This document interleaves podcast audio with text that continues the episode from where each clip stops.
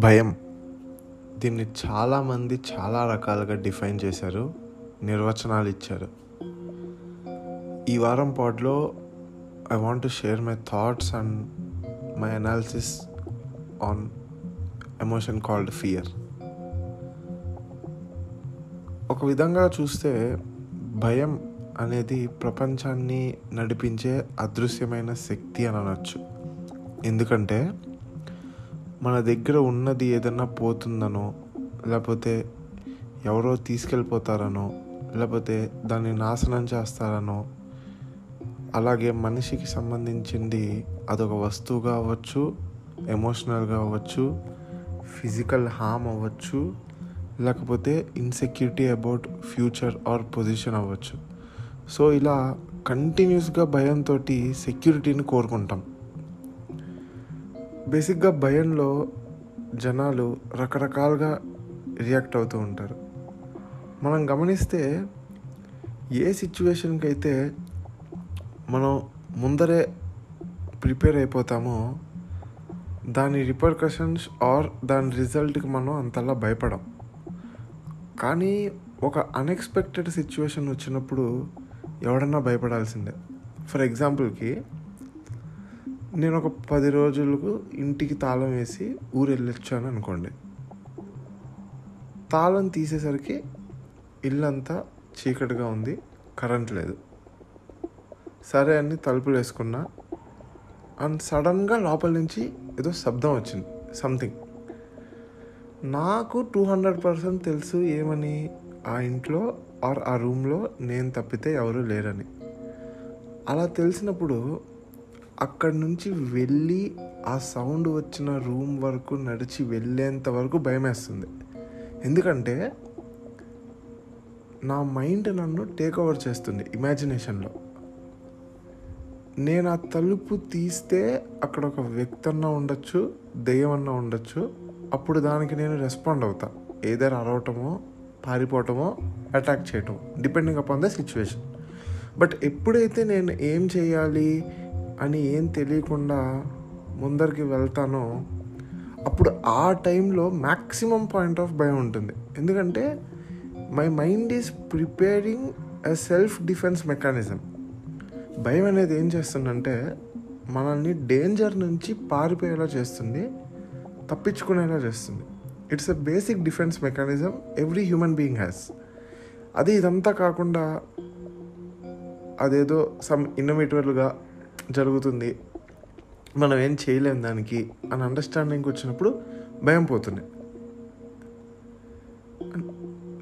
యాక్చువల్గా చూసుకుంటే భయం కూడా వన్ ఆఫ్ ది ఎమోషన్ ఏదన్నా ఎమోషన్ కొంతసేపు వరకు మాత్రమే ఒక హైకి వెళ్తుంది ఆ తర్వాత తగ్గటం స్టార్ట్ అవుతుంది. సో ఫియర్ బేసికల్లీ అన్నోన్ పరిస్థితులకి మాత్రమే ఉంటుంది. నోన్ కాన్సిక్వెన్స్కి పరిస్థితులకి ఉండేది భయం అనరు చాలామంది ఏదో అయిపోతుందని ప్రాణభయం పెట్టేసుకుని ఏ పని చేయరు. ఫర్ ఎగ్జాంపుల్ ఇప్పుడు ఒక బైక్ రేసర్ రెండు వందలు మూడు వందల స్పీడ్లో రేస్ చేస్తూ ఉంటాడు. వాడు సడన్గా పడితే వాడికి రిస్క్ ఉండదా? వాడి ప్రాణాలకి పోతాయని ఏమి వాడికి భయం ఉండదా? ఉంటుంది. అట్ ద సేమ్ టైం మనకు కూడా మనం కార్లో వెళ్ళేటప్పుడే సింపుల్గా ఏదైనా అవ్వచ్చు ఫ్లైట్ క్రాష్ అవ్వచ్చు ఇంకోటి ఏదైనా అవ్వచ్చు.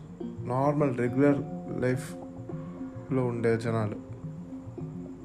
So death and hurting or continuous ప్రతి ఒక్కటి లైఫ్లో ఛాన్సెస్ ఉంటాయి వీటికి. అందుకని కంటిన్యూస్గా ఇప్పుడేమవుతుంది అప్పుడేమవుతుందని భయపడే మూడ్లో ఉంటే there is no end for that ఇందాక మన సౌండ్ ఎగ్జాంపుల్లో తలుపు తెరిచి చూస్తే ఎయిదర్ ఏదో ఒకటి ఉంది అని తెలుస్తుంది. లేకపోతే ఏం లేదని అట్లీస్ట్ కన్ఫర్మ్ అన్న అవుతుంది. తలుపు తెరిచి చూడకుండా అక్కడే నుంచుని ఉంటే ఇంకా భయం అనేది కీప్ ఆన్ ఇంక్రీజ్ అవుతుంది టు ది అప్పర్ లిమిట్ ఎందుకంటే మీ మైండ్ సిగ్నల్స్ పంపుతుంది. అండ్ మీరు ఎంత భయపడితే అంత తప్పించుకోవడానికి డేంజర్ నుంచి ట్రై చేస్తారు. అదే తలుపు తెరిచి చూస్తే ఇక్కడ ఎవరు లేరు. పక్కన ఉన్నారా లేరు. మరి ఆ సౌండ్ ఎందుకు వచ్చింది? ఎలా వచ్చింది? అని ఒక థింకింగ్ మోడ్లో డైవర్షన్ ఇస్తుంది మైండ్ మనకి. This is where we can control the point of fear ఇందాక చెప్పినట్టు ఇన్విటబుల్ సిచ్యువేషన్స్కి అయితే ఫర్ ఎగ్జాంపుల్కి ఒక రెండు రూమ్లు ఉన్నాయి. రెండు గదుల్లో ఒక గదిలో ఏమో ఒక పుల్ ఉంది. ఇంకో గదిలో ఏదో సమ్ సూపర్ న్యాచురల్ థింగ్ దెయ్యం అనుకోండి. ఉంది ఇక్కడ చూస్తే రెండు డోర్స్లో ఏ డోర్లోకి వెళ్ళినా చచ్చిపోతామని తెలుసు. పులి పెద్దగా ఉంటుంది దానికి పళ్ళు ఉంటాయి అది చాలా డేంజరస్ యానిమల్ అని తెలిసినా కూడా మనం దెయ్యం ఉంది ఆ రూమ్లో అనే దానికం దానికే మనం ఎక్కువ భయపడతాం. ఇక్కడ పులి అంటే ఖచ్చితంగా తినేస్తుంది అని తెలుసు. బట్ దెయ్యం అనేది వి ఇట్ ఈస్ బియాండ్ ఇమాజినేషన్ మన ఇమాజినేషనే ఎక్కడెక్కడికో తీసుకెళ్ళిపోయి అమ్మో దెయ్యం ఉంది అదేదో చేసేస్తుంది అనే దాంట్లోనే మనం ఎక్కువ భయపడతాం. ఇంకోటి అనాలిసిస్ అంటే నేను తెలుసుకున్నది లేకపోతే నేను చూసింది ఏంటంటే నాకు అర్థమైంది అన్నిటికంటే ఎక్కువ భయం ఇప్పుడు కలుగుతుందంటే ఏదో దెయ్యం వల్లనో లేకపోతే వికృత ఆకారం వల్ల కాదు.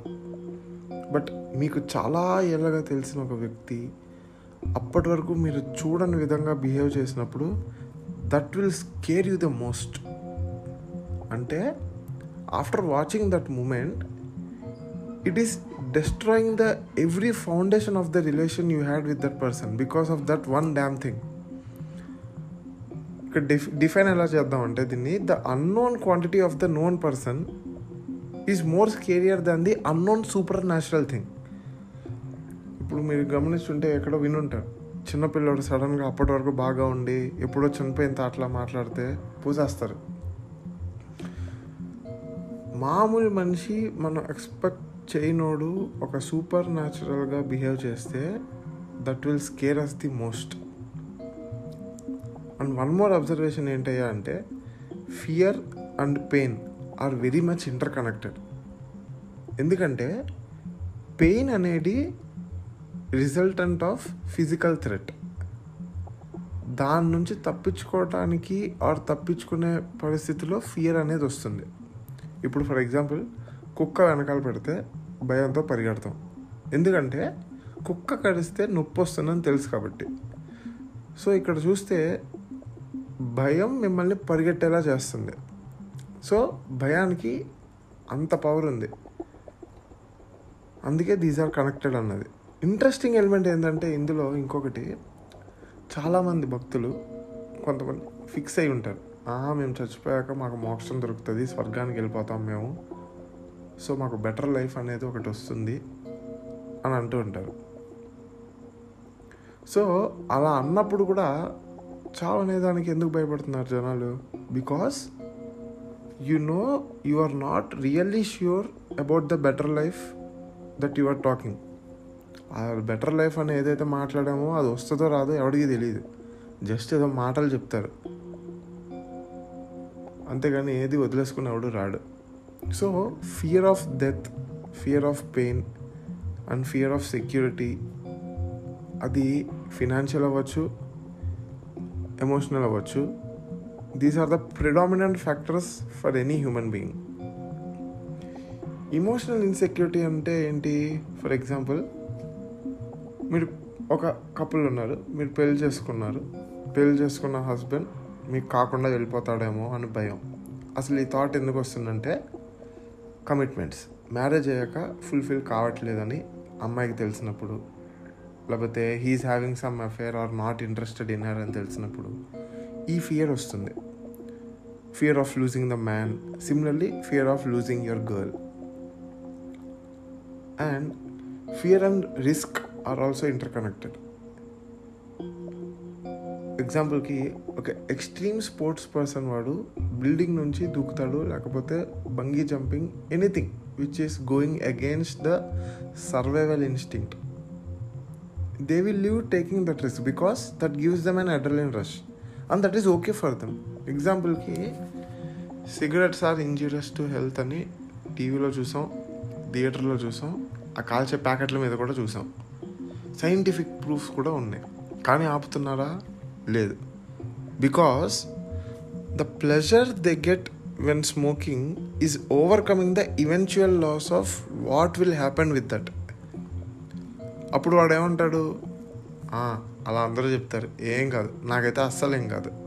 దాన్నే రిస్క్ అంటారు. అన్కాలిక్యులేటెడ్ రిస్క్ దీన్ని పాజిటివ్గా తీసుకుంటే కోరిక బలంగా ఉంటే ఎంత రిస్క్ అయినా చేసి భయాన్ని డిఫీట్ చేస్తారు అని ఒకటి ఉంది.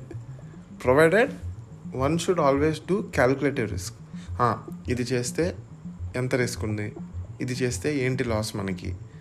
అలాంటి క్యాలిక్యులేషన్ ఉంటే that will help you in growth ఇప్పటిదాకా నేను చెప్పింది కాస్త టఫ్గా ఉన్నా బేసిక్ సోషల్ స్ట్రక్చర్కి భయం అనేది నెససరీ కానీ వాటిలో వచ్చే ఎమోషన్ని మనం కంట్రోల్ చేయటానికి వాటికి బానిసగా ఉండటానికి చాలా డిఫరెన్స్ ఉంది. ఆ డిఫరెన్స్ నేను చెప్తున్నా మీకు.